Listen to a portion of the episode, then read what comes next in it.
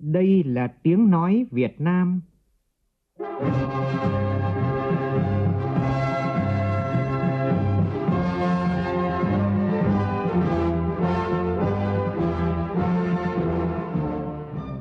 là tiếng nói Việt Nam, phát thanh từ Hà Nội, thủ đô nước Cộng hòa xã hội chủ nghĩa Việt Nam.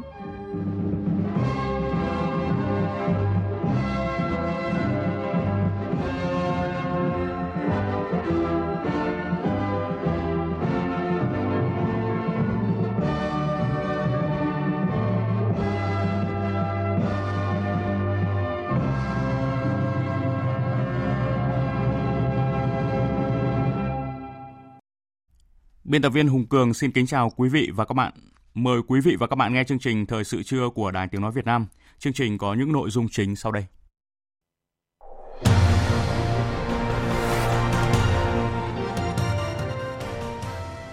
Tổng Bí thư Chủ tịch nước Nguyễn Phú Trọng trao quyết định phong quân hàm cấp đại tướng cho đồng chí Tô Lâm, Ủy viên Bộ Chính trị, Bộ trưởng Bộ Công an và đồng chí Lương Cường, Bí thư Trung ương Đảng, Chủ nhiệm Tổng cục Chính trị Quân đội Nhân dân Việt Nam. Thủ tướng Nguyễn Xuân Phúc gặp mặt chúc Tết 300 đại biểu trí thức, nhà khoa học, đại diện cho các trí thức nhà khoa học của cả nước. Phan Văn Anh Vũ tức Vũ Nhôm bị Viện Kiểm sát đề nghị xử phạt từ 14 đến 15 năm tù. Doanh nghiệp vận tải đang hoạt động tại các bến xe lớn trên địa bàn Hà Nội tăng giá vé dịp Tết từ 20 đến 60% so với ngày thường. Trong phần tin thế giới, Mỹ chính thức buộc tội giám đốc tài chính Huawei vi phạm lệnh trừng phạt Iran với 13 tội danh. Singapore lại bị dò dỉ dữ liệu của hơn 14.000 người nhiễm virus HIV. Đây là vụ dò dỉ dữ liệu người bệnh lớn thứ hai tại đảo quốc này trong vòng 6 tháng vừa qua.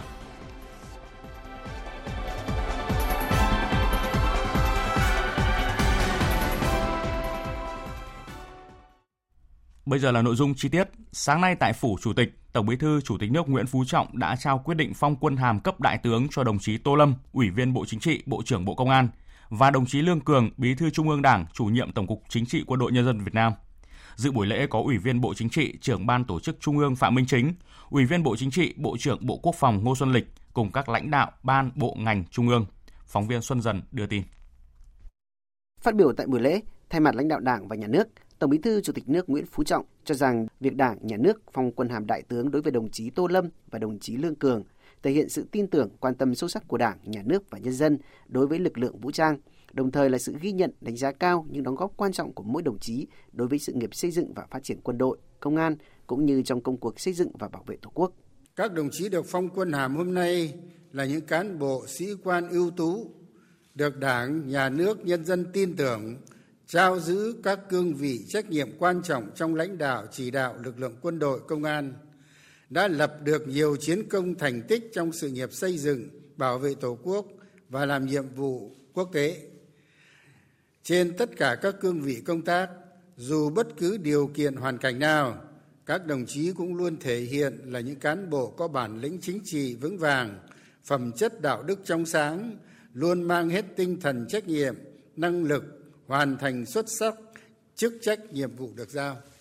Tổng Bí thư Chủ tịch nước Nguyễn Phú Trọng cho biết, sự nghiệp xây dựng và bảo vệ Tổ quốc Việt Nam xã hội chủ nghĩa trong giai đoạn cách mạng hiện nay đang đứng trước tiền đồ hết sức vẻ vang nhưng cũng phải đối mặt với không ít khó khăn thách thức. Củng cố quốc phòng, giữ vững an ninh quốc gia, ổn định chính trị, trật tự, an toàn xã hội là nhiệm vụ trọng yếu thường xuyên của Đảng, Nhà nước, của cả hệ thống chính trị và toàn dân. Trong đó, quân đội nhân dân và công an nhân dân là lực lượng nòng cốt. Vì vậy, đòi hỏi lực lượng vũ trang phải luôn luôn tuyệt đối trung thành với Đảng, Nhà nước và nhân dân, thực sự đoàn kết, thống nhất, luôn nêu cao tinh thần cảnh giác cách mạng, không ngừng nâng cao chất lượng tổng hợp và sức mạnh chiến đấu, xứng đáng là lực lượng chính trị, lực lượng chiến đấu trung thành, tin cậy của Đảng, Nhà nước và nhân dân, đặt dưới sự lãnh đạo trực tiếp tuyệt đối về mọi mặt của Đảng. Đảng, Nhà nước, nhân dân và lực lượng vũ trang mong muốn và tin tưởng các đồng chí được phong quân hàm đại tướng hôm nay sẽ tiếp tục phát huy truyền thống vẻ vang của quân đội nhân dân anh hùng, công an nhân dân anh hùng, giữ vững phẩm chất đạo đức cách mạng, tuyệt đối trung thành với Đảng, với Tổ quốc, với nhân dân, hết lòng hết sức phục dự Tổ quốc, phục vụ nhân dân, thực hiện tốt lời dạy của Bác Hồ. Người làm tướng phải trí, dũng, nhân, tín, liêm, trung để luôn xứng đáng là người chỉ huy tài năng, mẫu mực, phấn đấu hoàn thành xuất sắc mọi nhiệm vụ mà Đảng, Nhà nước và nhân dân đã tin cậy giao phó. Thay mặt các đồng chí được phong quân hàm đại tướng, phát biểu tại buổi lễ, Bộ trưởng Bộ Công an Tô Lâm xin hứa tuyệt đối trung thành với Tổ quốc và nhân dân, với Đảng và Nhà nước, hết lòng hết sức phụng sự Tổ quốc, phục vụ nhân dân, không ngừng chăm lo xây dựng lực lượng vũ trang nhân dân cách mạng, chính quy, tinh nhuệ, từng bước hiện đại, có tổ chức bộ máy tinh gọn, cơ chế phối hợp chặt chẽ, hoạt động hiệu lực hiệu quả, có đội ngũ cán bộ kiên định, bản lĩnh chính trị vững vàng, có đủ phẩm chất và năng lực đáp ứng yêu cầu nhiệm vụ trong tình hình mới. Trong không khí vui tươi đầm ấm chuẩn bị đón Tết mừng Đảng mừng Xuân, Thủ tướng Nguyễn Xuân Phúc gặp mặt chúc Tết 300 đại biểu trí thức, nhà khoa học, đại diện cho các trí thức, nhà khoa học của cả nước. Các nhà khoa học cũng đánh giá cao Đảng, Nhà nước coi trọng các trí thức, nhà khoa học và Thủ tướng Nguyễn Xuân Phúc đã thường xuyên có các hoạt động gặp gỡ, đối thoại với nhà trí thức, chính là niềm khích lệ quan trọng để trí thức, khoa học ra sức đóng góp cho đất nước. Phản ánh của phóng viên Vũ Dũng. Phát biểu tại buổi gặp mặt, thay mặt lãnh đạo Đảng, Nhà nước, Thủ tướng Nguyễn Xuân Phúc gửi lời chúc tốt đẹp đến các nhà trí thức, nhà khoa học cả nước, bày tỏ lòng biết ơn đối với đóng góp của đội ngũ nhà khoa học nhà các nước. Thủ tướng cho biết, cách đây ít hôm, ông đã đến thăm hỏi chúc Tết một số nhà khoa học, nhân sĩ trí thức như giáo sư Vũ Khiêu, Hoàng Tụy, Nguyễn Văn Hiệu. Nhấn mạnh đến vai trò quan trọng của khoa học công nghệ đối với sự phát triển đất nước, Thủ tướng mong muốn trong cuộc gặp này được lắng nghe ý kiến của các trí thức, nhà khoa học trong các lĩnh vực. Cái gì làm chúng ta không phát triển được? Đó là câu hỏi đặt ra trong khoa học công nghệ của Việt Nam. Hay chúng ta đã phát triển rồi nhưng phát triển không biết nơi đến chốn để đóng góp lớn to hơn nữa, lớn mạnh hơn nữa, nhiều hơn nữa cho đất nước và quê hương của chúng ta. Làm sao cái trí thức, kiến thức mà chúng ta đã được tích lũy có điều kiện phát huy tốt nhất trong bối cảnh đất nước của chúng ta hiện nay yêu cầu khoa học công nghệ hết sức lớn lao để đưa đất nước chúng ta tiến bước. Chúng ta có quyền khát vọng của một dân tộc Việt Nam giàu mạnh, văn minh, dân chủ và phát triển để dân tộc ta không kém hơn bất cứ một dân tộc nào khác. Và khoa học công nghệ đóng vai trò quan trọng nhất. Có phải điều đó không? Và chúng ta phải làm gì để phát huy cái đội ngũ 4 triệu người trí thức của Việt Nam? Giáo sư viện sĩ Đặng Vũ Minh, Chủ tịch Liên hiệp các hội khoa học kỹ thuật Việt Nam, thay mặt cho các nhà trí thức, khoa học, vui mừng về những kết quả toàn diện của đất nước đạt được trong năm 2018, bởi chu kỳ khủng hoảng từ năm 1998-2008 đã không lặp lại. Ngược lại, cơ sở hạ tầng ngày càng phát triển, đồng tiền ổn định và đặc biệt dưới sự lãnh đạo của Đảng, Nhà nước, chính trị xã hội nước ta ổn định, một giá trị mang đến nền tảng quan trọng làm cơ sở phát triển kinh tế xã hội. Giáo sư Đặng Vũ Minh cũng nói đến niềm tin của xã hội, của các nhà trí thức, nhà khoa học được nâng lên. Cái biện pháp hữu hiệu nhất để ngăn chặn những thông tin sai lạc chính là niềm tin vào sự quyết tâm và nghiêm minh của Đảng và Nhà nước trong việc xử lý những vụ án kinh tế để loại bỏ những cán bộ tham nhũng, những cán bộ hư hỏng để số phận của đất nước chúng ta, của dân tộc chúng ta chỉ có thể nằm trong tay những người có bản lĩnh chính trị vững vàng mà còn là mẫu mực về đạo đức và lối sống. Và củng cố những niềm tin đó trong anh chị em trí thức chính là một trong số những nhiệm vụ hàng đầu của Liên hiệp các hội khoa học và kỹ thuật Việt Nam trong những năm sắp tới.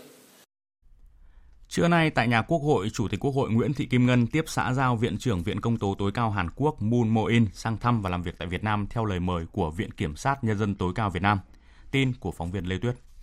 Chủ tịch Quốc hội cho rằng các cơ quan tư pháp của Việt Nam nói chung và Viện Kiểm sát Nhân dân nói riêng đang nỗ lực thực hiện các nhiệm vụ của chiến lược cải cách tư pháp với mục tiêu xây dựng một nền tư pháp trong sạch, vững mạnh, dân chủ, nghiêm minh, bảo vệ công lý, phục vụ nhân dân, phục vụ Tổ quốc. Đây cũng là những lĩnh vực được quan tâm trong quá trình hợp tác giữa Viện Kiểm sát Nhân dân tối cao Việt Nam và các cơ quan tư pháp của các nước. Chủ tịch Quốc hội đánh giá cao kết quả buổi hội đàm giữa Ngài Viện trưởng Viện Công tố tối cao Hàn Quốc và Viện trưởng Viện Kiểm sát tối cao Lê Minh Trí. Việc ký biên bản ghi nhớ hợp tác giai đoạn 2019-2022 giữa Viện Kiểm sát Nhân dân tối cao Việt Nam và Viện Công tố Hàn Quốc là cơ sở quan trọng để hai bên tiếp tục tiến hành các hoạt động hợp tác trong thời gian tới. Mong muốn bản ghi nhớ sẽ sớm được triển khai. Viện trưởng Viện Công tố tối cao Hàn Quốc Moon Mo-in cảm ơn Chủ tịch Quốc hội đã dành thời gian đón tiếp, khẳng định mối quan hệ hai nước đang phát triển ở giai đoạn cao, đặc biệt giao lưu nhân dân ngày càng được đẩy mạnh. Qua chuyến thăm này, Viện trưởng Viện Công tố tối cao Hàn Quốc đề nghị hai bên nên duy trì thường xuyên trao đổi các đoàn các cấp để tăng cường quan hệ hợp tác hữu nghị, sự hiểu biết lẫn nhau, chia sẻ kinh nghiệm trong công tác chuyên môn, phục vụ người dân được tốt hơn. Tiếp tục chương trình khảo sát tìm hiểu thực trạng tình hình đầu tư nước ngoài, góp ý hoàn thiện đề án trình Bộ Chính trị về định hướng hoàn thiện thể chế, chính sách, nâng cao chất lượng hiệu quả, thu hút và sử dụng vốn đầu tư nước ngoài đến năm 2030.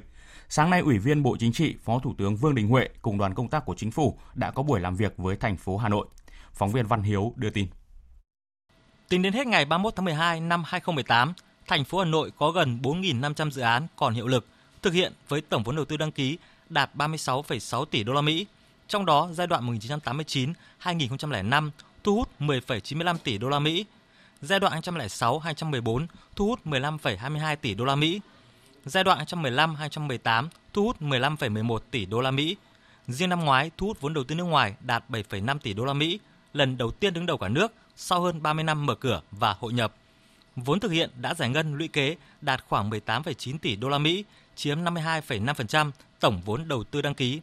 Qua đó, góp phần tạo việc làm ổn định và đào tạo kỹ năng khoảng 295.000 người với thu nhập bình quân khoảng 11,6 triệu đồng một người một tháng, thúc đẩy cải cách hành chính, tạo lập môi trường đầu tư kinh doanh thuận lợi. Góp ý dự thảo đề án định hướng hoàn thiện thể chế, chính sách, nâng cao chất lượng, hiệu quả thu hút và sử dụng đầu tư nước ngoài đến năm 2030, thành phố Hà Nội đề nghị xem xét xây dựng chiến lược quy hoạch về thu hút đầu tư trực tiếp nước ngoài quốc gia, coi đây là giải pháp quan trọng nhằm đẩy mạnh thu hút đầu tư nước ngoài có ưu tiên, chọn lọc gắn với mục tiêu phát triển kinh tế xã hội của quốc gia, vùng lãnh thổ.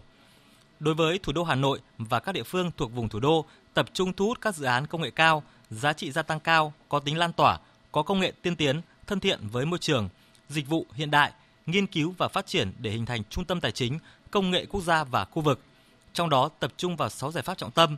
trên tinh thần đổi mới phương thức xúc tiến đầu tư thông qua các quỹ đầu tư, ngân hàng, công ty tài chính, các công ty luật, công ty tư vấn nước ngoài, chú trọng hoạt động xúc tiến đầu tư tại chỗ để làm minh chứng về hiệu quả đầu tư cho các nhà đầu tư mới, đồng thời khuyến khích thu hút đầu tư mở rộng, khai thác triệt để cơ hội của cuộc cách mạng công nghiệp 4.0 trong xu hướng chuyển dịch dòng vốn quốc tế, các hình thức đầu tư mới để tạo dựng tối đa lợi thế của Việt Nam. Thưa quý vị, sáng nay, phiên tòa sơ thẩm xét xử Phan Văn Anh Vũ, tức Vũ Nhôm và hai cựu Thứ trưởng Bộ Công an trong vụ án lợi dụng chức vụ quyền hạn trong khi thi hành công vụ và thiếu trách nhiệm gây hậu quả nghiêm trọng tiếp tục với luận tội của đại diện Viện Kiểm sát. Trong phần luận tội, đại diện Viện Kiểm sát Nhân dân thành phố Hà Nội đã đề nghị mức án đối với Phan Văn Anh Vũ từ 14 đến 15 năm tù. Tin của phóng viên Việt Cường. Trong phần nêu quan điểm luận tội các bị cáo, đại diện Viện Kiểm sát Nhân dân thành phố Hà Nội cho biết, trong vụ án này, bị cáo Phan Văn Anh Vũ giữ vai trò chính đã khởi xướng và chủ mưu thực hiện hành vi phạm tội. Bị cáo đã lợi dụng vị trí công tác và công ty Bình Phong chủ động yêu cầu chi phối hành vi các đồng phạm khác, đồng thời là người hưởng toàn bộ thu lợi bất chính, chịu trách nhiệm gây thiệt hại số tiền đặc biệt lớn hơn 1.159 tỷ đồng. Bị cáo phạm tội thuộc trường hợp rất nghiêm trọng. Trong quá trình điều tra và tại phiên tòa không thành khẩn khai nhận hành vi vi phạm của mình, cho nên cần phải xử lý nghiêm khắc. Bị cáo Nguyễn Hữu Bách là đối tượng trực tiếp quản lý, chỉ đạo hoạt động nghiệp vụ đối với Phan Văn Anh Vũ. Mặc dù biết rõ mục đích của Vũ tại các dự án không nhằm hoạt động phục vụ cho ngành công an, nhưng Nguyễn Hữu Bách vẫn soạn thảo và tham mưu chỉnh lãnh đạo Tổng cục 5 và lãnh đạo Bộ Công an ký ban hành các văn bản tạo điều kiện hậu thuẫn cho Phan Văn Anh Vũ thực hiện các hành vi phạm tội đối với 6 dự án đất công sản, gây thiệt hại cho nhà nước hơn 1.134 tỷ đồng. Trong vụ án này, Nguyễn Hữu Bách giữ vai trò đồng phạm giúp sức tích cực. Phạm tội thuộc trường hợp rất nghiêm trọng gây thiệt hại về tài sản đặc biệt lớn cho nhà nước. Quá trình điều tra và tại phiên tòa, bị cáo chưa thành khẩn nhận ra sai phạm của mình, đổ lỗi cho người khác, do vậy cần phải xử lý nghiêm khắc. Bị cáo Phan Hữu Tuấn được giao nhiệm vụ trực tiếp quản lý, chỉ đạo hoạt động nghiệp vụ của Phan Văn Anh Vũ. Bị cáo Phan Hữu Tuấn trực tiếp ký ban hành hoặc ký nháy để tham mưu chỉnh lãnh đạo Bộ Công an, ký ban hành các văn bản nhằm hậu thuẫn, tạo điều kiện cho Phan Văn Anh Vũ thực hiện hành vi phạm tội tại 6 dự án nhà đất công sản gây thiệt hại cho nhà nước hơn 1.134 tỷ đồng. Bị cáo Phan Hữu Tuấn giữ vai trò đồng phạm tích cực, phạm tội thuộc trường hợp rất nghiêm trọng, gây thiệt hại đặc biệt lớn về tài sản của nhà nước, do vậy cần xử lý nghiêm khắc. Bị cáo Trần Việt Tân đã thiếu trách nhiệm trong quản lý, chỉ đạo đối với Cục B61 Tổng cục 5 để Phan Văn Anh Vũ lợi dụng chức vụ quyền hạn và các văn bản của Bộ Công an, Tổng cục 5 ghi nhận quyền sử dụng đất đối với các nhà đất công sản tại Đà Nẵng và thành phố Hồ Chí Minh không qua đấu giá và không sử dụng vào công tác nghiệp vụ của ngành công an, dẫn đến gây hậu quả thiệt hại đặc biệt lớn của nhà nước hơn 155 tỷ đồng. Bị cáo Bùi Văn Thành đã thiếu trách nhiệm trong chỉ đạo, kiểm tra, theo dõi thẩm định nhà đất tại số nhà 129 Pasteur, thành phố Hồ Chí Minh, không chỉ đạo Tổng cục 4 có văn bản thông báo để Tổng cục 5 biết quản lý theo dõi cơ sở nhà đất phục vụ mục đích an ninh. Khi Phan Văn Anh Vũ chuyển nhượng cho người khác nhưng bị cáo không báo cáo cấp có thẩm quyền, kịp thời ngăn chặn, dẫn đến gây thiệt hại đặc biệt lớn cho tài sản nhà nước với số tiền hơn 222 tỷ đồng. Từ những phân tích và nhận định trên, Viện Kiểm sát Nhân dân thành phố Hà Nội đề nghị hội đồng xét xử tuyên phạt bị cáo Phan Văn Vũ từ 14 năm đến 15 năm tù về tội lợi dụng chức vụ quyền hạn.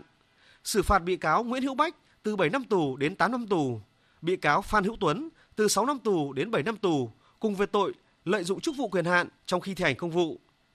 Cấm các bị cáo Phan Văn Anh Vũ, Nguyễn Hữu Bách, Phan Hữu Tuấn đảm nhiệm các chức vụ trong lực lượng công an từ 4 năm đến 5 năm sau khi chấp hành xong bản án. Xử phạt bị cáo Trần Việt Tân từ 36 đến 42 tháng tù về tội thiếu trách nhiệm gây hậu quả nghiêm trọng. Sự phạt bị cáo Bùi Văn Thành từ 30 đến 36 tháng tù về tội thiếu trách nhiệm gây hậu quả nghiêm trọng. Cấm bị cáo Bùi Văn Thành, Trần Việt Tân đảm nhiệm chức vụ trong lực lượng công an từ 3 đến 4 năm sau khi chấp hành xong bản án. Chương trình tiếp tục với một số nội dung. Sáng nay tại tỉnh Hưng Yên, công ty cổ phần dược Phúc Thành An Group phối hợp với Hội nông dân tỉnh Hưng Yên trao 40 suất quà Tết tặng các hộ nghèo tại hai huyện Kim Động và Ân Thi. Phóng viên Đài Tiếng nói Việt Nam đưa tin. Theo kế hoạch, trong hai ngày hôm nay và ngày mai, Phúc Thành An Group sẽ trao tặng tổng số 200 suất quà, trị giá mỗi suất quà là 650.000 đồng, tặng các hộ nghèo ở 10 huyện thị xã của tỉnh Hưng Yên. Theo ông Nguyễn Phúc Hưng, Chủ tịch Hội đồng Quản trị Công ty Cổ phần Dược Phúc Thành An Group, công ty thành lập ra ban truyền thông, ngoài việc tuyên truyền những hoạt động của doanh nghiệp, còn tổ chức đội thiện nguyện gồm các lương y, bác sĩ, tư vấn, khám và phát quà miễn phí cho người bệnh vào các ngày thứ bảy hàng tuần. Tết đến xuân về mong muốn được chăm no đến những người nghèo trong toàn quốc. Và trước mắt chúng tôi tặng à, 200 xuất suất quà tỉnh Hưng Yên đêm ngày 30 Tết. Đội thiện nguyện của Phúc Bình An à, cũng đã chuẩn bị à, 100 xuất suất quà nữa là gồm có bánh trưng, giò và nước uống phát cho những người hành khất, những người vô gia cư ở thành phố Hà Nội. Chúng tôi rất là mong muốn được tung tay vì cộng đồng để những người nghèo phần nào giảm đi những cái nỗi buồn trong những ngày Tết. Năm mới 2019, Phúc Thành An Group kính chúc các lãnh đạo ban à, biên tập Đài Tiếng nói Việt Nam và qua làn sóng thì cũng cho phép tôi được gửi lời chúc sức khỏe tới toàn thể nhân dân, chúc sức khỏe tới các ờ, hộ nghèo, chân thành cảm ơn thính giả của Đài Tiếng nói Việt Nam, chúc ờ, tất cả quý vị một năm mới dồi dào sức khỏe, an khang, thịnh vượng và hạnh phúc. Công ty cổ phần Dược Phúc Thành An Group hoạt động trong lĩnh vực nghiên cứu khoa học về dược liệu và công nghệ sinh học, chuyên nghiên cứu nuôi trồng, chế biến đông trùng hạ thảo chất lượng cao và đang hướng đến thị trường xuất khẩu ra các nước trong khu vực. Để công nhân lao động, nhất là những trường hợp có hoàn cảnh khó khăn đều được đón Tết Nguyên đán kỷ hợi 2019 đầm ấm, công đoàn các khu công nghiệp, khu kinh tế của tỉnh Con Tum đang có nhiều hoạt động chăm lo Tết cho đoàn viên công đoàn. Phản ánh của phóng viên Khoa Điểm thường trú khu vực Tây Nguyên. Với sự chủ động tham mưu, đề xuất của 38 công đoàn cơ sở, Tất cả các doanh nghiệp đang hoạt động sản xuất, kinh doanh tại các khu công nghiệp, khu kinh tế của tỉnh Con Tum đều có sự quan tâm chăm lo Tết cho công nhân lao động, nhất là những lao động hoàn cảnh khó khăn. Ông Nguyễn Đình Phúc, Chủ tịch Công đoàn cơ sở, Công ty Cổ phần Tư vấn Đầu tư xây dựng Xuân Thiện cho biết, căn cứ hoàn cảnh riêng từng lao động, công đoàn đơn vị có sự quan tâm kịp thời. Năm nay thì làm anh cũng tốt, mọi người tham gia và có được cái thu nhập cũng cao, ngồi riêng cái lương còn thưởng cho mỗi lao động từ 1 triệu đến 1 triệu rưỡi trên một người ăn Tết nguyên đáng. Thứ hai nữa là lì xì thêm cho mỗi lao động về ăn Tết nhà xa 500.000 đồng đến 600.000 đồng trên một lao động. Có một vài công nhân cũng hơi khó khăn thì tùy theo mức độ và cái hoàn cảnh lì xì thêm và cho thêm để họ về ăn Tết. Ông Nguyễn Văn Thành, Phó Chủ tịch Công đoàn các khu công nghiệp, khu kinh tế tỉnh Con Tum cho biết các cái công đoàn cơ sở đã phối hợp với chủ doanh nghiệp trao quà cho công nhân và người lao động trong doanh nghiệp Nắm bắt tình hình chung thì mỗi đơn vị như vậy cơ bản có quà và có một số tiền thưởng. Đơn vị nào mà nhiều nhất ấy, khoảng 2 tháng lương tương đương 10 triệu đồng trên một người. Các cái doanh nghiệp bình thường là quà và tiền thưởng thì từ 1 triệu đến 4 triệu đồng trên một công nhân lao động. Cùng với hoạt động trao thưởng tặng quà để trên 1.500 công nhân lao động, đoàn viên công đoàn đón Tết Nguyên đán kỷ hợi 2019 đảm bảo về vật chất, vui về tinh thần, công đoàn các khu công nghiệp, khu kinh tế tỉnh Con Tum còn tổ chức nhiều hoạt động thiết thực khác như bán hàng ưu đãi cho đoàn viên công đoàn đón Tết, sửa chữa máy ấm tình thương, thăm tặng quà công nhân bị tai nạn lao động vân vân. Tiếp theo là một số thông tin về thời tiết với biên tập viên Bùi Truyền. Vâng và hôm nay chúng tôi xin chuyển tới quý vị và các bạn là xu thế thời tiết các vùng trên cả nước từ ngày hôm nay đến ngày mùng 6 tháng 2 năm 2019, tức là từ ngày 24 tháng Chạp đến hết ngày mùng 2 Tết Kỷ Hợi năm 2019. Khu vực Bắc Bộ từ ngày hôm nay đến ngày mùng 6 tháng 2 có mưa vài nơi, riêng các ngày 29 và 30 khả năng chịu ảnh hưởng của hội tụ ờ, rãnh gió Tây trên cao nên có mưa nhỏ. Ờ, từ ngày mùng 2 tháng 2 sáng sớm có sương mù và nhiệt độ có xu hướng tăng dần. Khu vực Trung Bộ, các tỉnh từ Thanh Hóa đến Thừa Thiên Huế, từ ngày hôm nay đến ngày 31 tháng 1 có mưa rào và rông vài nơi. Phía Bắc đêm và sáng trời rét. Từ ngày mùng 1 tháng 2 đến ngày mùng 6 tháng 2, do ảnh hưởng của không khí lạnh tăng cường yếu lệch đông nên có mưa rào và có nơi có rông. Phía Bắc trời lạnh. Các tỉnh ven biển từ Đà Nẵng đến Bình Thuận, từ ngày hôm nay đến ngày 31 tháng 1 có mưa rào và rông vài nơi. Từ ngày mùng 1 tháng 2 đến ngày mùng 6 tháng 2, phía Bắc có mưa rào và có nơi có rông. Khu vực Tây Nguyên và Nam Bộ, từ ngày hôm nay đến ngày mùng 6 tháng 2 phổ biến không mưa, ngày trời nắng, đêm có mưa rào và rông vài nơi. Còn hôm nay thì miền Bắc tiếp tục có nắng vào trưa và chiều, nhiệt độ tăng lên từ 25 đến 27 độ. Miền Trung Tây Nguyên thời tiết đẹp, nắng hầu khắp các tỉnh thành, còn Nam Bộ thì nóng hơn, ở một số nơi trên 33 độ.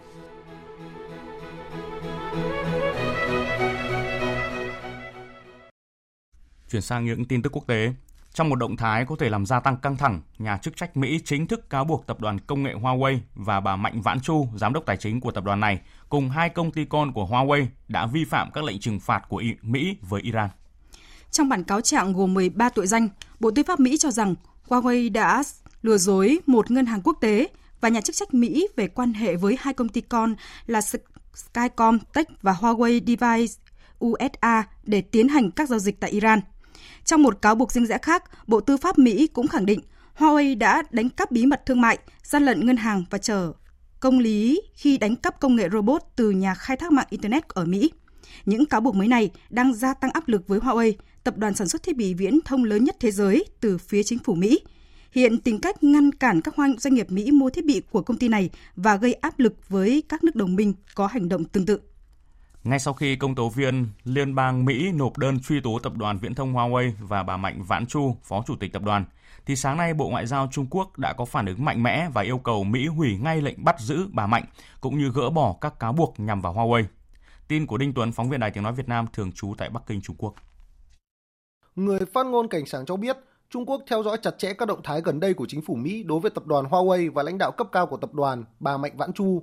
Trung Quốc luôn yêu cầu các công ty của Trung Quốc tiến hành hợp tác kinh tế đối ngoại trên nền tảng tuân thủ đúng quy định của pháp luật, đồng thời yêu cầu các nước tạo môi trường kinh doanh công bằng, không kỳ thị cho các doanh nghiệp Trung Quốc hoạt động. Tuy nhiên, thời gian gần đây, Mỹ đã sử dụng sức mạnh quốc gia nhằm bôi đen và chèn ép có chủ định đối với doanh nghiệp Trung Quốc, âm mưu phá hoại hoạt động kinh doanh hợp pháp của doanh nghiệp Trung Quốc. Có thể thấy, mục đích và động cơ chính trị đằng sau các động thái này của chính phủ Mỹ. Ông Cảnh Sảng nói, Trung Quốc đốc thúc mạnh mẽ Mỹ dừng ngay các hoạt động chèn ép vô lý đối với các công ty của Trung Quốc, trong đó có Huawei, tạo môi trường kinh doanh công bằng lành mạnh cho doanh nghiệp hai nước. Về vụ án bà Mạnh Vãn Chu, ông Cảnh sảng cho rằng Mỹ và Canada đã lạm dụng hiệp định dẫn độ giữa hai nước, xâm hại nghiêm trọng đến quyền lợi hợp pháp của công dân Trung Quốc. Trung Quốc yêu cầu Mỹ hủy ngay lệnh bắt giữ bà Mạnh và không có yêu cầu dẫn độ chính thức, tránh trượt dài trên con đường sai lầm. Trung Quốc cũng yêu cầu Canada thả ngay bà Mạnh Vãn Chu, đồng thời bảo đảm các quyền và lợi ích hợp pháp của bà Mạnh.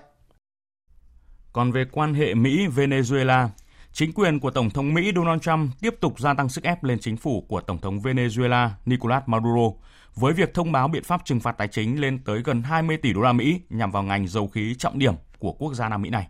Biên tập viên Phạm Hà thông tin. Theo lệnh trừng phạt mới của Mỹ, mọi tài sản và lợi ích của tập đoàn dầu khí quốc danh Venezuela có liên quan tới quyền tài phán sẽ bị đóng băng và các cá nhân Mỹ cũng bị cấm giao dịch với tập đoàn dầu khí quốc doanh. Theo Cố vấn An ninh Quốc gia Mỹ John Bolton, các biện pháp trừng phạt này sẽ đóng băng khối lượng tài sản trị giá 7 tỷ đô la Mỹ của tập đoàn dầu khí và điều này có thể gây tổn thất 11 tỷ đô la Mỹ cho doanh thu của tập đoàn này trong năm tới. Phản ứng trước biện pháp trừng phạt của Mỹ, Tổng thống Maduro khẳng định. Tôi đã chỉ đạo cụ thể người đứng đầu tập đoàn dầu khí về việc xúc tiến các hành động pháp lý và chính trị tại các tòa án của Mỹ và quốc tế để bảo vệ tài sản và bất động sản ở Citgo, chi nhánh của tập đoàn dầu khí quốc danh Venezuela tại Mỹ. Với các biện pháp trừng phạt vừa công bố, Mỹ đang tìm cách đánh cắp Citgo của người dân Venezuela và chúng ta cần phải đề cao cảnh giác. Trong bối cảnh căng thẳng gia tăng, báo chí phương Tây cho biết chính quyền của Tổng thống Mỹ Donald Trump có thể đang cân nhắc triển khai hàng nghìn binh lính tới khu vực, cụ thể là 5.000 quân tới Colombia, quốc gia láng giềng của Venezuela. Trả lời về khả năng này, người phát ngôn Nhà Trắng cho biết tất cả các lựa chọn đang trên bàn đàm phán. Theo một số nguồn tin, quân đội Venezuela được cho là đã điều xe tăng chủ lực, pháo tự hành hạng nặng và khí tải quân sự tới biên giới với Colombia vì quan ngại có thể bị Mỹ can thiệp quân sự từ phía nước láng giềng. Người phát ngôn chính phủ Nga Dmitry Peskov trước đó cũng cảnh báo về khả năng can thiệp quân sự từ bên ngoài vào Venezuela. Chúng tôi lo ngại với các tuyên bố không bác bỏ một số can thiệp từ bên ngoài vào tình hình nội bộ của Venezuela. Chúng tôi cho rằng sự can thiệp này là không thể chấp nhận được và sẽ có tác động tiêu cực. Chúng tôi đang theo dõi bất cứ tuyên bố nào về khả năng sử dụng vũ lực vì điều này là rất nguy hiểm. Trong một biện pháp cổ vũ tinh thần lớn lao cho Tổng thống Maduro, quân đội Venezuela hôm qua tiếp tục khẳng định trung thành với cuộc cách mạng Bolivar và hiến pháp. Hình ảnh của Tổng thống Maduro cùng Bộ trưởng Quốc phòng Vladimir Padino Lopez thị sát pháo đài Bramacay ở thành phố Valencia cho thấy sự hợp tác chặt chẽ giữa chính phủ và quân đội. Cảnh sát Ba Lan bắt đầu tiến hành điều tra phát ngôn chống người Do Thái của một nhóm người theo chủ nghĩa dân tộc trong một cuộc tuần hành diễn ra bên ngoài trại tập trung Auschwitz của phát xít Đức trước đây. Phóng viên Đài Tiếng Nói Việt Nam thường trú tại Cộng hòa Séc theo dõi khu vực Đông Âu đưa tin. Cuộc tuần hành được tổ chức ngày Chủ nhật 27 tháng 1 tại thị trấn Oswiecim, miền Nam Ba Lan, nơi phát xít Đức thiết lập và điều hành trại tập trung Auschwitz trong chiến tranh thế giới lần thứ hai. Khoảng 200 người theo chủ nghĩa dân tộc cực hữu đã tuần hành từ thị trấn Oswiecim tới trại tập trung Auschwitz để phản đối người Do Thái. Piotr Rybak, một nhà hoạt động cực hữu thuộc phong trào độc lập Ba Lan, bị kết án tù do đốt hình nộm người Do Thái năm 2015, đã có những phát ngôn bài xích miệt thị người Do Thái. Đáng chú ý là cuộc tuần hành chỉ diễn ra ít phút trước khi lễ kỷ niệm lần thứ 74 ngày giải phóng trại tập trung Auschwitz khỏi phát xít Đức được tổ chức tại thị trấn Oswiecim với sự tham dự của nhiều quan chức Ba Lan, trong đó có Thủ tướng Mateusz Morawiecki và những người sống sót từ vụ thảm sát người Do Thái mang tên Holocaust các công tố viên Ba Lan cho biết họ đã có đủ bằng chứng cho thấy đã có dấu hiệu phạm tội của một số người tham gia cuộc tuần hành khi họ có những phát ngôn bài xích người Do Thái. Trại tập trung Auschwitz do Đức Quốc xã điều hành từ năm 1940 đã có hơn 1,1 triệu người, chủ yếu là người Do Thái, bị giết hại tại đây. Thời sự tiếng nói Việt Nam Thông tin nhanh Bình luận sâu Tương tác đa chiều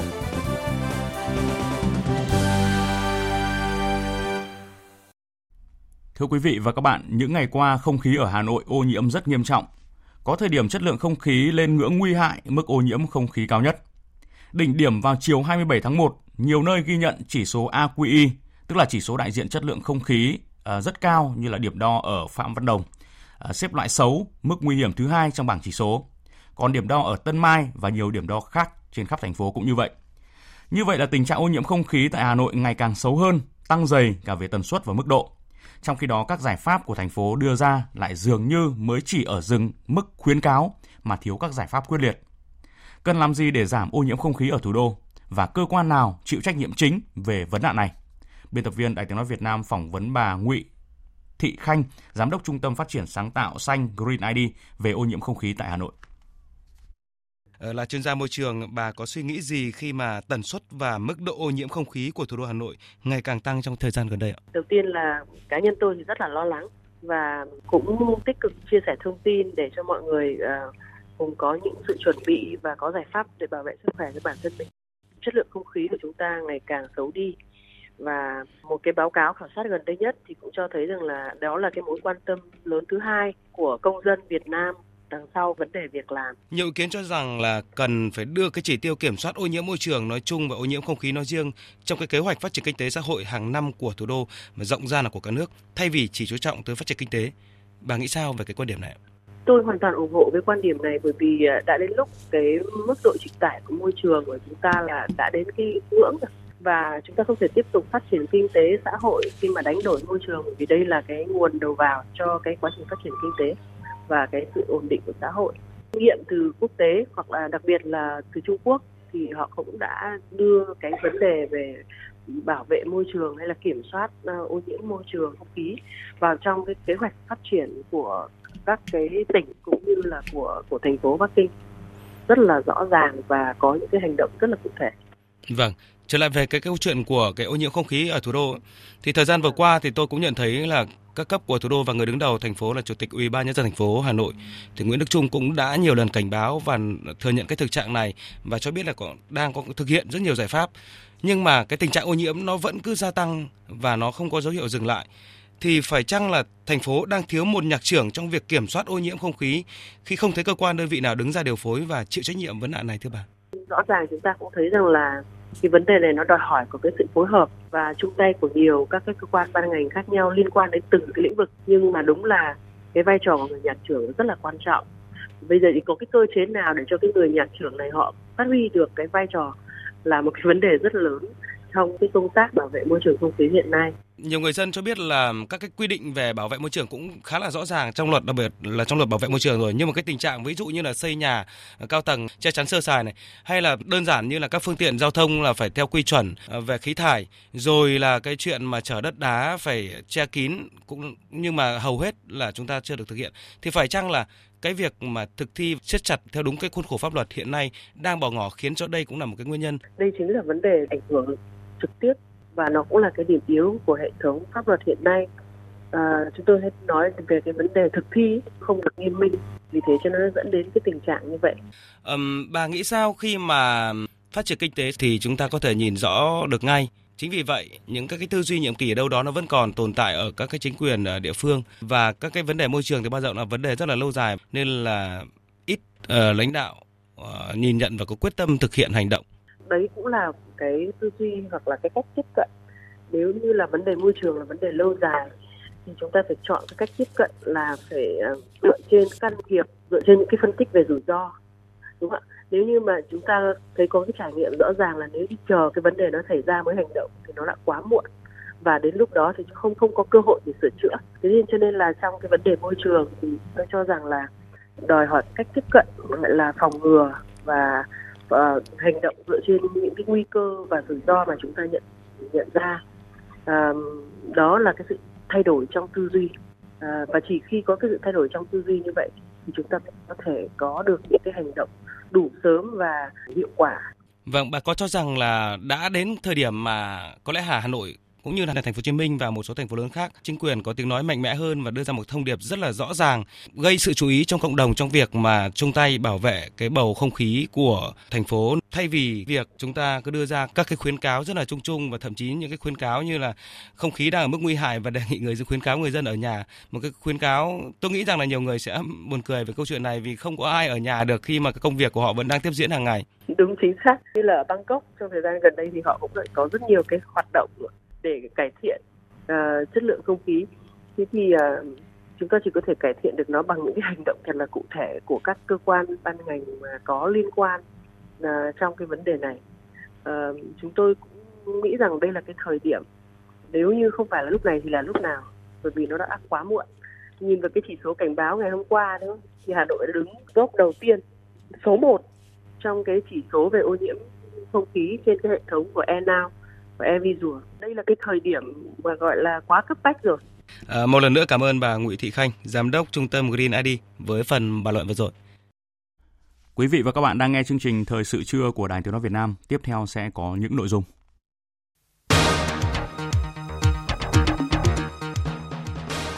Công an Nghệ An khởi tố đối tượng đưa người sang Trung Quốc bán bảo thai. Khách quốc tế đến Việt Nam trong tháng 1 này đạt hơn 1 triệu 100 lượt khách. Liên Hợp Quốc kêu gọi hành động chống phân biệt chủng tộc nhân lễ tưởng niệm vụ thảm sát 600 triệu người Do Thái trong chiến tranh thế giới thứ hai.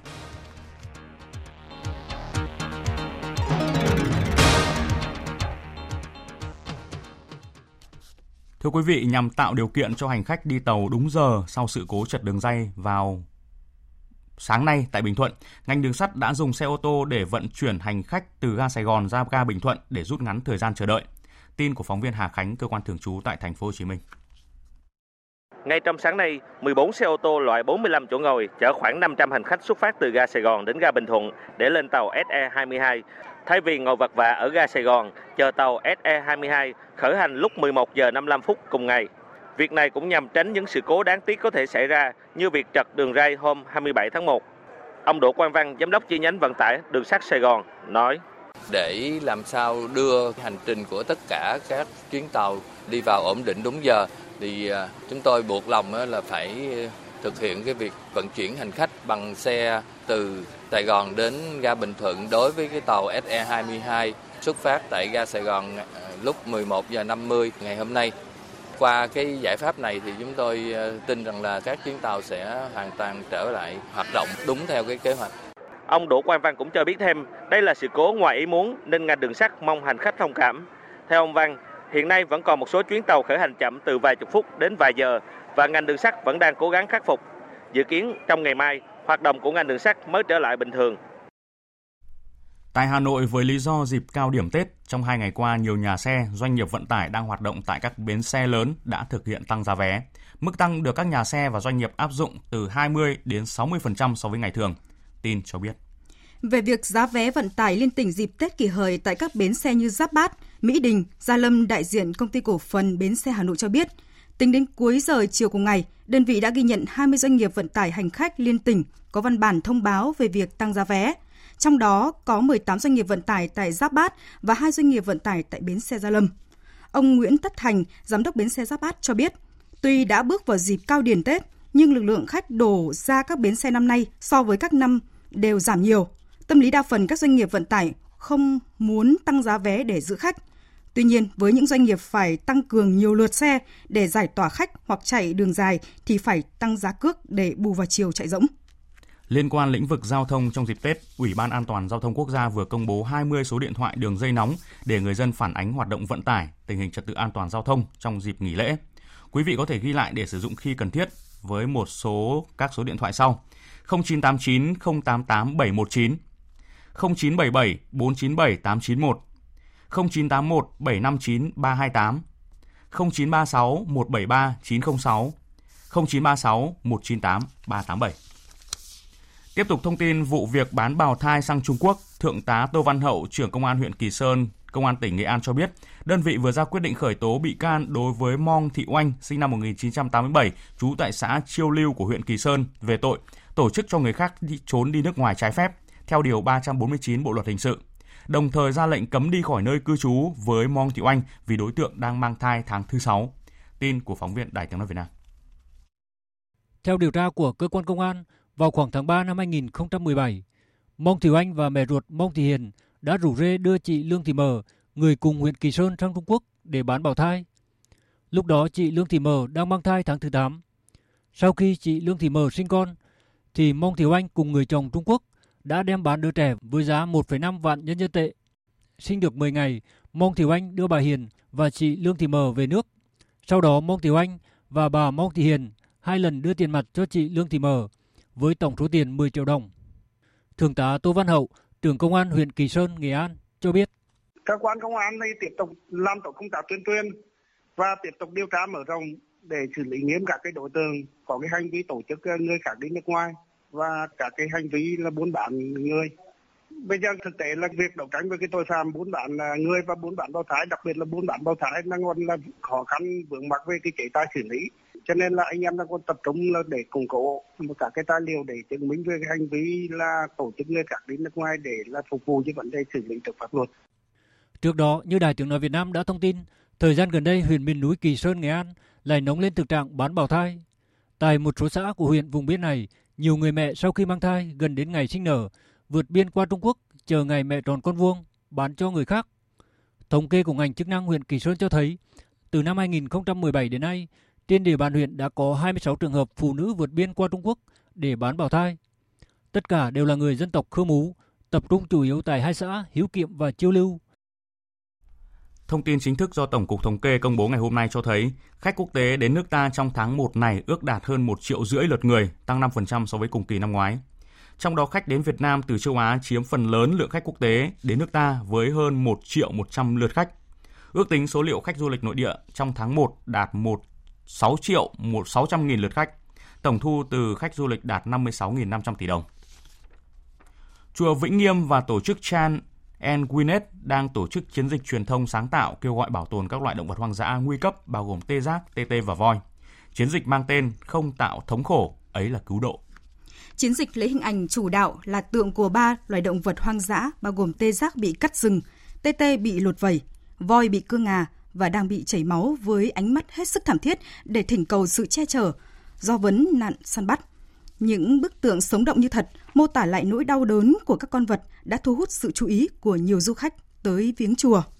Sau khi xuất hiện tại chùa Vĩnh Nghiêm vào ngày hôm qua, các tượng động vật hoang dã đã sẽ được di chuyển đến đặt tại Pháp viện Minh Đăng Quang, thành phố Hồ Chí Minh, tu viện Khánh An, thành phố chùa Tây Thiên Vĩnh Phúc và cuối cùng lại quay về chùa Vĩnh Nghiêm khi kết thúc chiến dịch là ngày 10 10 tháng 3 tới. Thưa quý vị và các bạn, theo Trung tâm Giáo dục Thiên nhiên ENV, tính đến hết năm 2018, số lượng gấu bị nuôi nhốt ở Việt Nam chỉ còn khoảng gần 800 cá thể, đã giảm đáng kể so với hơn 4.300 cá thể gấu từng bị nuôi nhốt tại hàng trăm cơ sở trên cả nước vào năm 2005. ENV cũng cho biết là nhu cầu tiêu thụ mật gấu ở Việt Nam thời điểm này đã giảm trên 60% so với 5 đến 10 năm trước.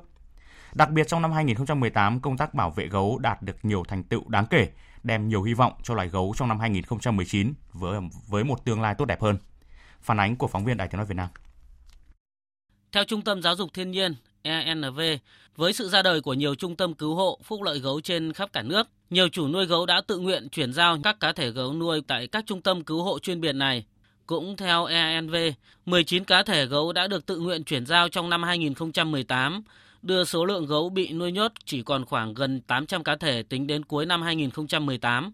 giảm đáng kể so với hơn 4.300 cá thể gấu từng bị nuôi nhốt tại hàng trăm cơ sở trên cả nước vào năm 2005. Bên cạnh đó, cả nước đã ghi nhận 25 địa phương thành công trên chặng đường chấm dứt nuôi nhốt gấu tại địa phương. Bà Nguyễn Thị Phương Dung, Phó Giám đốc Trung tâm Giáo dục Thiên nhiên ENV cho biết. Thì à, cách đây hơn chục năm, khoảng năm 2005 thì à, trên cả nước có 4.300 cá thể gấu bị nuôi nhốt và đến thời điểm hiện tại bây giờ chỉ còn khoảng à, gần 800 cá thể gấu bị nuôi nhốt thôi. Nếu mà nhìn những cái góc độ là cái số lượng gấu bị nuôi nhốt đã giảm ấy, thì chúng ta cũng thấy rằng là chúng ta cũng đã đang đi đúng hướng. Bởi vì mục tiêu của chương trình đó là làm thế nào để chúng ta có thể chấm dứt cái nạn nuôi nhốt gấu ở Việt Nam cũng như là đem lại cái cơ hội sống cho các cá thể gấu vào trong tự nhiên. Cũng trong năm 2018 vừa qua, 5.341 người dân huyện Phúc Thọ, thành phố Hà Nội, điểm nóng về nuôi nhốt đã ký tên vào phiếu kiến nghị nhằm kêu gọi Chủ tịch Ủy ban Nhân dân huyện Phúc Thọ cùng các cơ quan chức năng có những hành động quyết liệt và mạnh mẽ để nhanh chóng chấm dứt hoạt động nuôi nhốt gấu tại địa phương.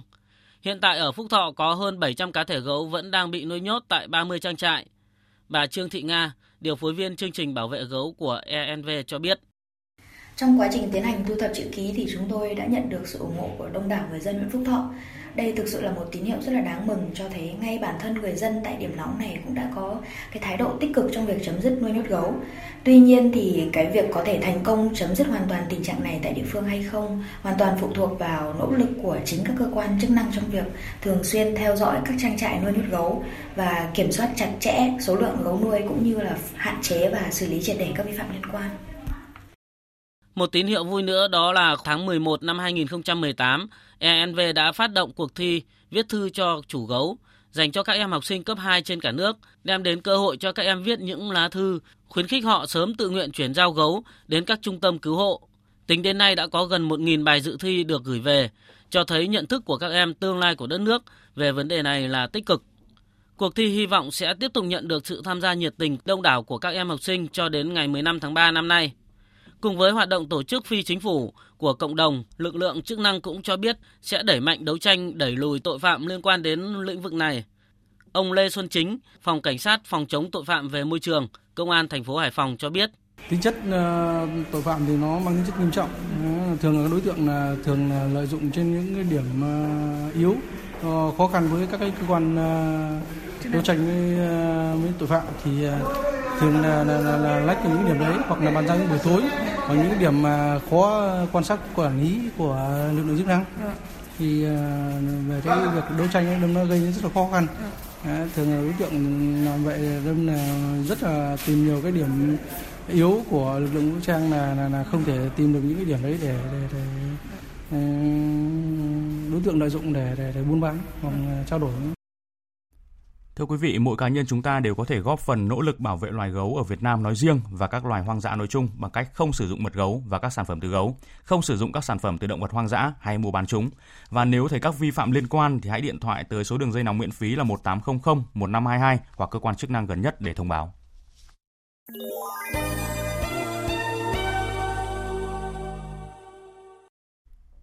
Thưa quý vị, hôm nay Trung Quốc chính thức phát động chiến dịch lưới trời năm 2019 để bắt giữ các quan chức tham nhũng chạy trốn ra nước ngoài. Phó Bí thư Ủy ban Kiểm tra, Kỷ luật Trung ương kiêm Phó chủ nhiệm Ủy ban Giám sát Quốc gia Trung Quốc, ông Lý Thư Lỗi nhấn mạnh, cần phải nhiều nỗ lực hơn nữa để tăng cường hỗ trợ tư pháp và hợp tác thực thi pháp luật quốc tế nhằm chấm át các vụ án này – và cải thiện cơ chế ngăn ngừa các nghi phạm bỏ trốn ra nước ngoài. Chiến dịch lưới trời năm 2019 sẽ do một số cơ quan thực thi, trong đó Ủy ban Giám sát Quốc gia sẽ chịu trách nhiệm lùng bắt các cơ quan chức bị tình nghi dính líu tới các tội liên danh liên quan đến nghĩa vụ Tòa án Nhân dân tối cao truy lùng các tài sản bất hợp pháp và Bộ Công an thực thi chiến dịch săn cáo nhằm vào các nghi phạm tội phạm kinh tế chạy trốn ra nước ngoài. Bên cạnh đó, Ngân hàng Nhân dân Trung Quốc và Bộ Công an nước này sẽ ngăn chặn và chấn áp hoạt động chuyển tiền bị đánh cắp. Tổng thống Mỹ Donald Trump sẽ đọc thông điệp liên bang vào ngày 5 tháng 2 tới sau khi chấp thuận lời mời mới được Chủ tịch Hạ viện Mỹ, thành viên Đảng Dân Chủ Nancy Pelosi đưa ra. Ban đầu bà Pelosi mời Tổng thống Donald Trump đọc thông điệp liên bang trước Quốc hội vào ngày hôm nay, nhưng sau đó đã rút lại lời mời vì những lo ngại về an ninh do chính phủ đóng cửa. Các cơ quan liên bang chịu trách nhiệm đảm bảo an ninh cho sự kiện này chưa được cấp ngân sách hoạt động. Trong một động thái trả đũa, Tổng thống Donald Trump đã hoãn chuyến công du nước ngoài đã được lên kế hoạch của bà Pelosi và một số nghị sĩ khác. Chính phủ Mỹ đóng cửa một phần đã khiến 800.000 người công chức không được trả lương suốt năm tuần qua. Tuần trước, Tổng thống Donald Trump đã ký dự luật cấp ngân sách cho một phần chính phủ hoạt động đến ngày 15 tháng 2 để Nhà Trắng và Đảng Dân Chủ có thêm thời gian đàm phán về vấn đề an ninh biên giới, vấn đề gây bế tắc dẫn tới chính phủ phải đóng cửa một phần. Lễ tưởng niệm vụ thảm sát 600 triệu người Do Thái trong chiến tranh thế giới thứ hai nhân ngày quốc tế tưởng niệm nạn nhân Holocaust đã được tổ chức trang trọng tại trụ sở Liên Hợp Quốc. Hoạt động năm nay khuyến khích thanh niên rút ra bài học từ vụ thảm sát Holocaust, từ đó hành động cương quyết chống phân biệt chủng tộc. Phát biểu tại buổi lễ, Tổng thư ký Liên Hợp Quốc Antonio Guterres nhấn mạnh những vụ việc như tấn công vào nhà thờ Do Thái ở Mỹ, phát ngôn phỉ báng nghĩa trang của người Do Thái ở châu Âu đã cho thấy những thù hận kéo dài nhiều thế kỷ đối với người Do Thái không những còn đó mà thậm chí còn trở nên tệ hơn. Tổng thư ký Guterres cũng cảnh báo về sự trỗi dậy của các nhóm phát xít kiểu mới và cả những âm mưu muốn viết lại lịch sử, bóp méo sự thật về nạn thảm sát Holocaust. Về phần mình, cao ủy viên quyền Liên Hợp Quốc Michel Bachelet cho rằng nạn nhân của các trại tập trung thời phát xít không chỉ là người Do Thái mà còn có cả những người tàn tật, người đồng tính, tù binh chiến tranh, vân vân. Bà kêu gọi chính thế giới phải đẩy lùi xu hướng bài loài người Do Thái, bài ngoại và những âm mưu xâm hại phạm đến quyền con người. Theo kế hoạch, song song với lễ tưởng niệm nói trên, nhiều hoạt động tưởng niệm như triển lãm, chiếu phim, biểu diễn nhạc theo chủ đề sẽ được tổ chức trong suốt tuần này tại trụ sở của Liên Hợp Quốc. Bộ Y tế Singapore thông báo dữ liệu bí mật của 14.200 người bị chẩn đoán nhiễm virus hội chứng suy giảm miễn dịch mắc phải, tức là HIV, chủ yếu là người nước ngoài đã bị đánh cắp và tung lên mạng. Đây là vụ dò dỉ dữ liệu lớn thứ hai tại đảo quốc này trong vòng 6 tháng vừa qua.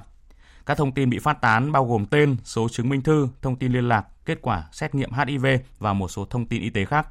Hiện lực lượng chức năng đã ngăn chặn việc tiếp cận thông tin này, song không loại trừ khả năng đối tượng nắm giữ thông tin có thể phát tán lần nữa. Vụ việc xảy ra sau khi hồ sơ y tế của một triệu rưỡi người dân Singapore, trong đó có cả của Thủ tướng Lý Hiển Long, đã bị tin tặc đánh cắp hồi tháng 6 và tháng 7 năm 2018. Đây được coi là vụ tấn công mạng lớn chưa từng có tại quốc đảo Sư Tử này. Tiếp theo chương trình Thời sự trưa nay là trang tin đầu tư tài chính. Trang tin đầu tư tài chính. Thưa quý vị và các bạn, tập đoàn Doji niêm yết giá vàng sáng nay ở mức mua vào 36 triệu 660 000 đồng, bán ra 36 triệu 780 000 đồng một lượng. So với phiên trước, giá vàng được điều chỉnh giảm 70.000 đồng mỗi lượng ở cả hai chiều mua và bán. Mức chênh lệch giá bán đang cao hơn giá mua là 120.000 đồng. Công ty vàng bạc đá quý Bảo Tín Minh Châu niêm yết giá vàng dòng thăng long 4 số 9 mua vào 36 triệu 360 nghìn, bán ra 36 triệu 810 nghìn đồng một lượng.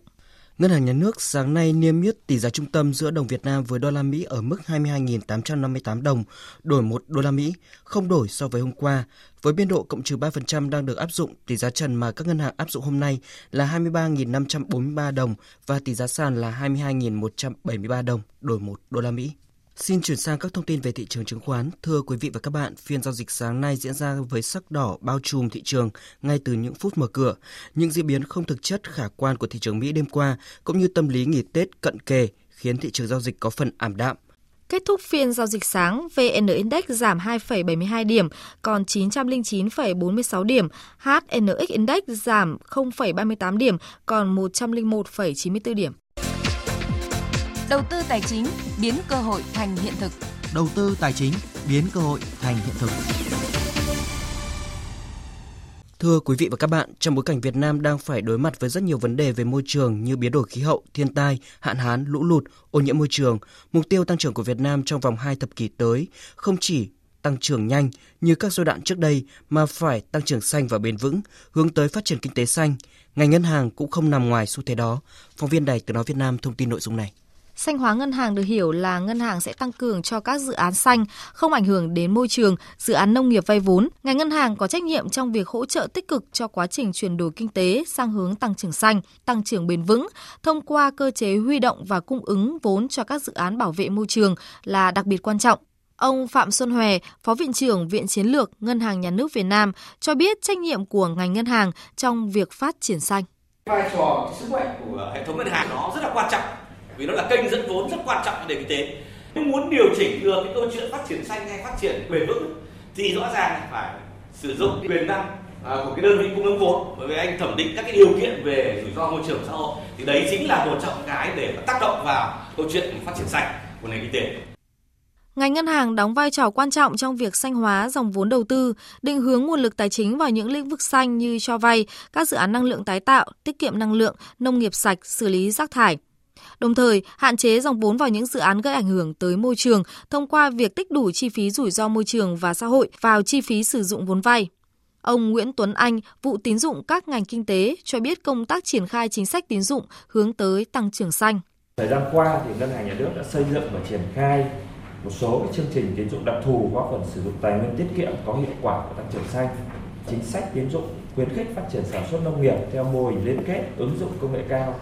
chương trình cho vay khuyến khích phát triển nông nghiệp ứng dụng công nghệ cao nông nghiệp sạch tham gia và hướng dẫn một số cái ờ, cho vay nhằm uh, giảm tổn thất trong nông nghiệp nhằm khuyến khích người dân đầu tư dự án chế tạo máy thiết bị phục vụ sản xuất giảm tổn thất Tuy đạt được một số kết quả, nhưng việc đầu tư vào lĩnh vực xanh đòi hỏi thời gian vốn dài, chi phí đầu tư lớn, rủi ro thị trường cao. Ngành ngân hàng cần có hướng dẫn về lĩnh vực xanh, các tiêu chí cụ thể để các tổ chức tín dụng căn cứ lựa chọn, thẩm định, đánh giá và giám sát khi thực hiện cấp tín dụng xanh.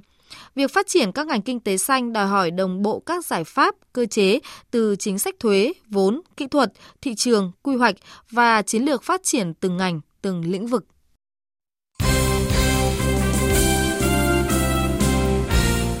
Thưa quý vị và các bạn, hôm qua lãnh đạo Bộ Văn hóa Thể thao và Du lịch Tổng cục Thể dục Thể thao, Liên đoàn bóng đá Việt Nam đã có buổi gặp gỡ, cảm ơn và gửi quà tặng của Thủ tướng Nguyễn Xuân Phúc cho huấn luyện viên trưởng Park Hang-seo trước khi nhà cầm quân người Hàn Quốc trở về nghỉ ngơi, ăn Tết cùng gia đình.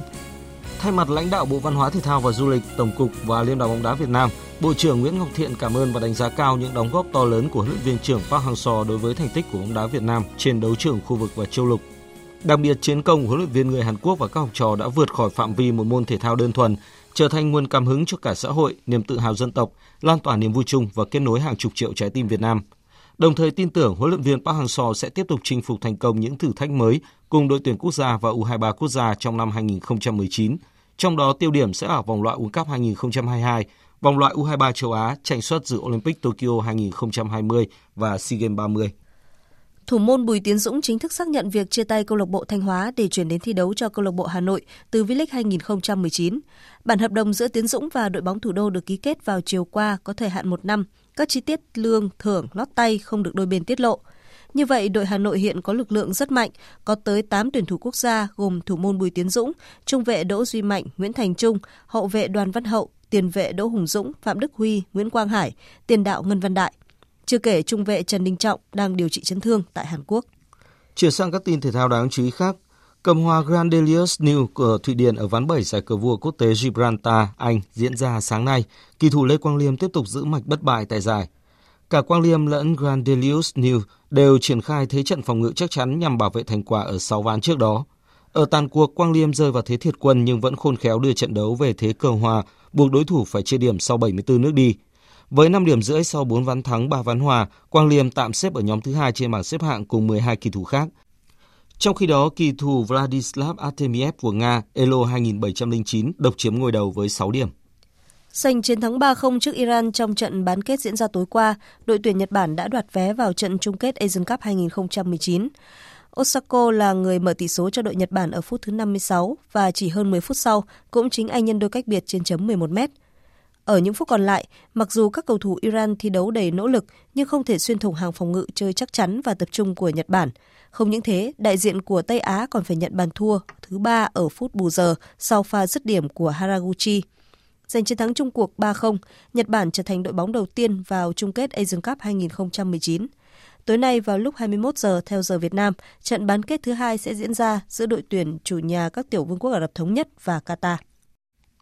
Ngay sau thất bại trước Nhật Bản tại bán kết Asian Cup 2019, huấn luyện viên Carlos Queiroz đã thông báo về việc chia tay đội tuyển Iran sau gần 8 năm gắn bó. Huấn luyện viên Queiroz chia sẻ, tôi rất hạnh phúc và tự hào về những gì mình làm được. Giờ là lúc bày tỏ sự cảm kích đối với người hâm mộ và các cầu thủ Iran vì những gì họ đã làm cho tôi trong suốt 8 năm qua. Ông Queiroz ký hợp đồng dẫn dắt tuyển Iran vào tháng 4 năm 2011 và là huấn luyện viên gắn bó lâu nhất với đội tuyển này trong lịch sử. Ông cũng là người duy nhất giúp tuyển Iran góp mặt trong hai kỳ World Cup liên tiếp. Có thông tin cho rằng huấn luyện viên Queiroz sẽ chuyển sang dẫn dắt đội tuyển Colombia. Đêm qua, Liên đoàn bóng đá Anh đã bốc thăm phân cặp vòng 5 FA Cup. Những lá thăm may rủi khiến Manchester United gặp khó khi phải đối đầu với đội đương kim vô địch Chelsea trên sân khách. Đây là trận đấu tái hiện chung kết Cúp FA mùa giải năm ngoái. Ở thời điểm đó, Chelsea đánh bại Manchester United với tỷ số 1-0 nhờ bàn thắng duy nhất trên chấm phạt đền của Eden Hazard.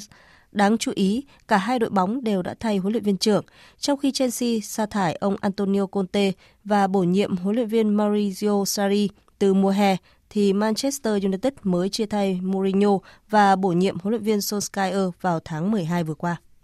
Giành ngôi vô địch đơn nam giải quần vợt Australia Open 2019, Novak Djokovic tiếp tục giữ vững vị trí số 1 trên bảng xếp hạng ATP. Trong khi đó, huyền thoại người Thụy Sĩ Roger Federer tụt xuống vị trí thứ 6 thế giới.